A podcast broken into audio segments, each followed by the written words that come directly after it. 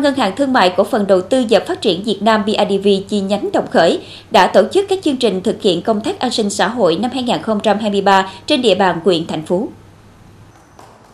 Theo đó, BIDV Đồng Khởi phối hợp quyện tổ chức chương trình tặng 200 bồn chứa nước loại 500 lít cho hộ nghèo cận nghèo tại các xã Phú Khánh, Đại Điền, Tân Phong, Thới Thạnh, Quế Điền, Hòa Lợi, Mỹ Hưng, Bình Thạnh, An Thuận và thị trấn Thạnh Phú để khắc phục hạn mặn trị giá 300 triệu đồng, tặng 90 chiếc cặp phao cứu sinh cho học sinh trường trung học cơ sở An Thuận và trung học cơ sở An Quy trị giá 18 triệu đồng. Cùng với đó, BIDV Đồng Khởi đã đến xã Bình Thạnh trao tặng một căn nhà tình nghĩa cho hộ bà Nguyễn Thị Nguyên, ngụ ấp Thạnh Quý A, là hộ gia đình chính sách nghèo gặp khó khăn về nhà ở. Căn nhà có tổng diện tích 60 m2, tổng kinh phí xây dựng 100 triệu đồng, trong đó BIDV Đồng Khởi hỗ trợ 70 triệu đồng, số còn lại gia đình góp vào.